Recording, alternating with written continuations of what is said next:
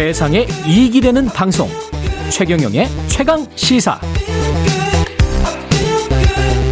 네, 얼마 전에 치러진 수능에서 정답 결정 유예라는 초유의 사태가 벌어졌었는데요. 수능에 대한 신뢰도가 떨어지고 있습니다. 수능에 수명이 다했다는 이야기도 나오고 있고요. 수능 종말론을 꺼낸 전 교육과정 평가원장 어, 성기선 교수님 연결돼 있습니다. 안녕하세요. 네, 안녕하세요. 예, 카톨릭대학교 성기선 교수님이신데요. 평가원장 재임하면서 모두 네 차례 수능을 맡으셨었군요. 네. 예.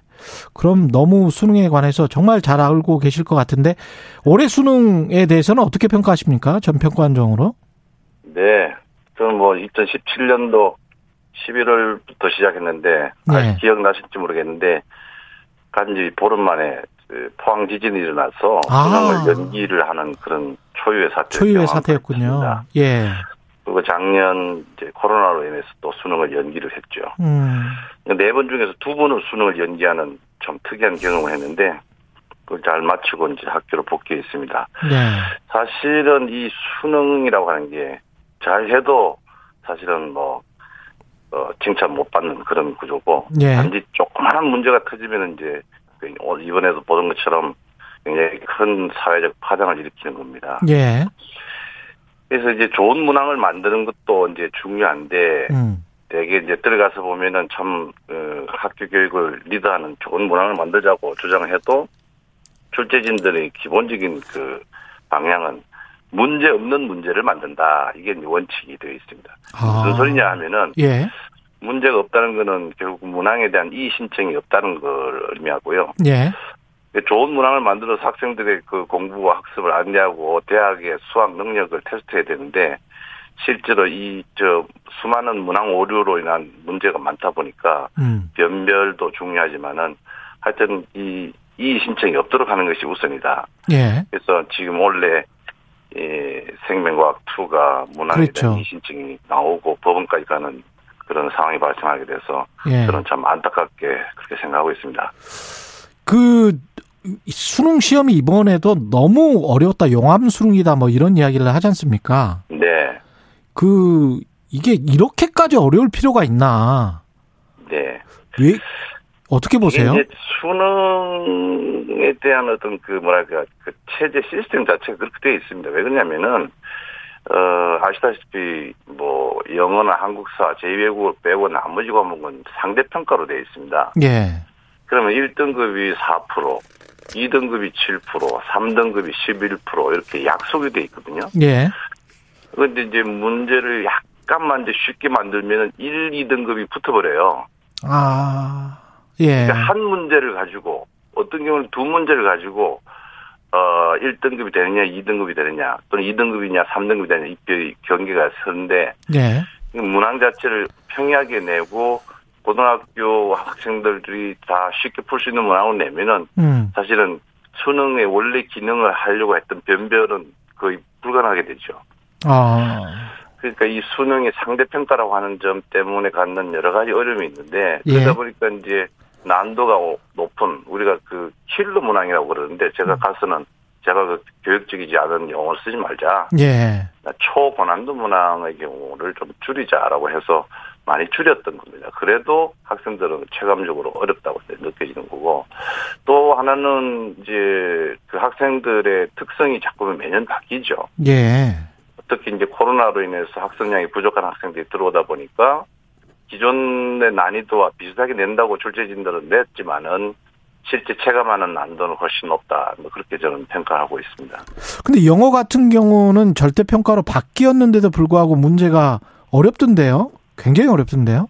네, 쉽지가 않죠. 예. 그러니까 결국은 절대 평가로 만약에 했을 때도 기본적인 성취 기준에 도달하면은 그 일정한 점수를 받도록 돼야 되는데 예. 에, 사실은 상대 평가의 특성을 그대로 반영을 아직도 하고 있다라고 봅니다. 그래서 수능이 이런 변별이나 어떤 그 입시의 전형의 중요한 자료로 쓰이고 있을 때 그 기능을 제대로 하려 그러면은 지금처럼 어렵게 나올 수밖에 없는 구조라는 것도 이해를 하셔야 될 것 같고 음. 그런 의미에서 보면 이제 이 수능이 과연 제 기능을 하느냐에 대한 근본적인 질문을 다시 할 수밖에 없다는 거죠.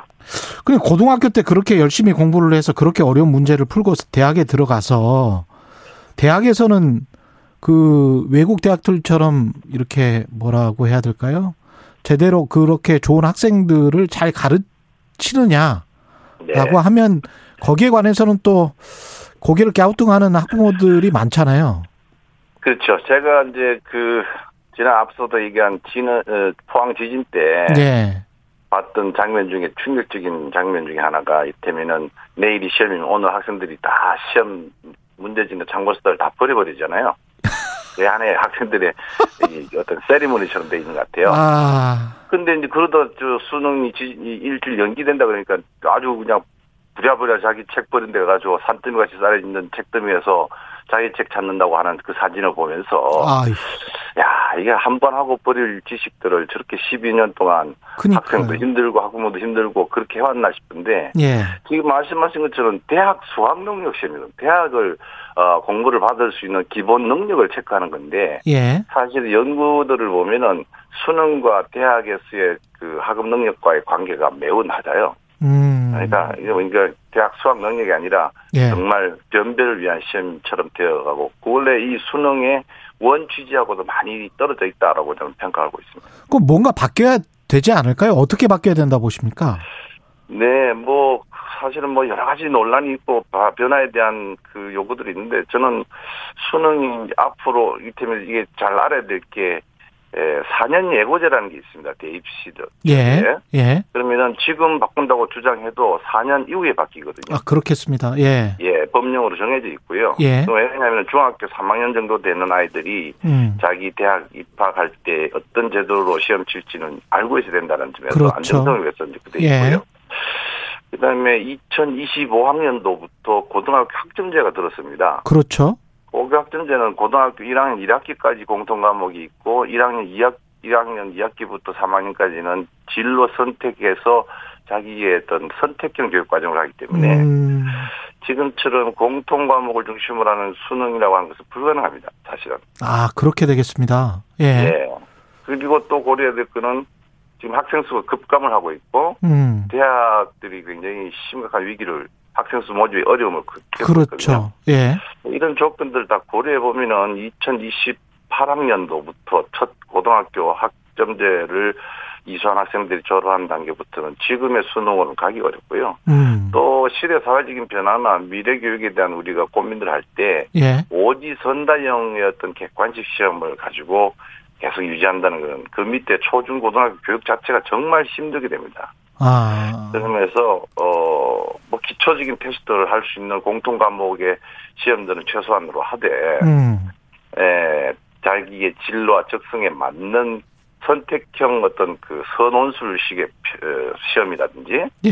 아니면 대학의 자율권을 상당한 부분 이제 허용해 나간다든지 그런 변화들을 해줘야 예.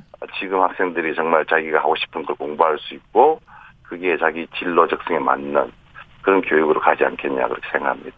그럴 때 고교 학점제가 시행되는 2025년 때 공교육의 역할은 어떻게 생각하십니까? 그때도 그리고 사교육이 그렇게 득세를 하게 될까요? 어떻게 보십니까? 글쎄 이제 기본적으로 상위 지금 대학을 3분의 1, 3분의 1, 3분의 1, 3등분 해보면은 예. 상위 대학들은 여전히 경쟁이 남아있다고 생각합니다. 예. 그건 뭐 피할 수 없는 어떤 경쟁이고 나머지 3분의 2의 대학들은 학생들 모집을 하는데 지금과 같은 방식으로는 안 할 것 같아요. 왜냐하면은 음. 학생 수가 줄어드니까 어, 어떻든 모집을 하려 그러지 선발을 하려고 하지 않을 것 같다는 생각이 드는데 예. 그런 어떤 좀 변화된 상황을 고려해 보면 이 공교육에서 정말 어 제대로 된 다양한 프로그램들을 제공해 나가면은 음. 사실은 사교육은 이 과목이 단순하고 시험이 객관식으로 시험 칠 때일수록 사교육이 더 강할 수 있거든요 영향력이 예. 학교 교육이 다양화돼 버리면은 사교육을 오히려 따라가기 힘들 정도로 어 사교육 의존도가 좀 줄어들 가능성도 있다. 음. 그래서 공교육은 정말 어, 학생들의 기초 학력이나 기본적인 사회 생활이나 또 미래의 사회를 살아갈 수 있는 핵심 역량이나 음. 이런 쪽으로 충실히 가르쳐 준다면은 어, 충분히 공교육의 역할을 할 수 있지 않겠냐는 생각이 듭니다. 문자가 공두원님 수능 없애고 대학 들어가서 성적 안 되는 사람 졸업 못하게 하면 됩니다. 뭐 이런 제안을 하셨고 9413님은 미국처럼 학교 성적 특기 활동 운동 뭐 봉사활동, 시험 성적 추천서 등 여러 가지 종합적으로 분석해서 학생 뽑는 게 맞다고 생각합니다. 유튜브에서 비스님은 아 그래도 수능으로 100% 해야 돼요. 그게 개천에서 용납할 수 있는 방법이에요. 이런 의견들은 어떻게 생각하십니까? 마지막으로. 아 이게 이제 여러 가지 논의들이 있고 자기 주장이 있을 수 있는데요. 예. 어 수능 예전에 학력고사하고 상당히 다릅니다. 그때는 네. 어, 과외도 금지시키고 오로지 학교 교육만 강화시켰거든요. 음. 지금은 사교육의 영향이 매우 강하게 되다 보니까 수능 자체가 어, 개천에서 용나는 학생들에게는 상당히 어렵습니다. 음. 뭐 서울대 박주장님 생 이 말씀을 내가 들은 적이 있는데 예. 지금처럼 수능을 100%를 해버리면요, 음. 어 자사하고 특목 합치면 한 100여 개 되는데 예. 거기 졸업생들이 한 3만 명 된다고 보죠. 예. 그러면 서울의 10개 대학의 입학 정원이 한 2만 5천, 3만 명 정도 돼요. 아. 그러면은 정시로 뽑으면은 100%그 특수화 유형의 학교들의 학생들이 다 점령을 한다. 지역 균형이고 무슨 지방 대학, 지방 학생들에 대한 뭐 배려나 이런 건 전혀 할 수 없다라고 한다면은 과연 그게 입시를 통해서 공정성이 확보된다고 할 수 있느냐 이런 여러 가지 질문들을 우리가 고민해 볼 지점입니다, 사실은. 야, 이게 교육 개혁이라는 게 참 지난한 문제군요. 예. 예. 마지막으로 꼭 하고 싶은 말씀 없으세요? 그 교육 개혁 관련해서 수능 네, 그 포함해서. 저는 이, 이 선거 과정에서 음. 대선 공약으로 지금 수능을 어떻게 하겠다 하고 이 공약은 사실은 좀 안 했으면 좋겠습니다. 왜냐하면은 아. 그렇게 해봤자 예. 앞서 얘기한 것처럼 4년 이후에 그게 어느 정도 적용되는 거고 그러면 그렇죠. 저 정권이 바뀌는 시점이거든요. 음. 내년 7월달에 국가교육위원회가 들어서는데요. 예. 그, 그 위원회에서 2024년도에 발표를 하면 2028학년도 고교 학점자와 관련된 입시 제도를 발표할 수 있을 것 같습니다. 그건 음. 사회적 갈등이나 이슈가 있는 부분은 그냥 결정하지 말고 예. 충분한 수기 과정을 거치고 사회적 합의 과정을 거치는 과정이 필요하고 그걸 할 역할을 할 기구가 국가교육위원회거든요. 알겠습니다. 네, 예. 그런 부분을 조금 더 믿고 기다려 주시면 좋겠다. 카톨릭 대학교 성기선 교수님이었습니다. 고맙습니다.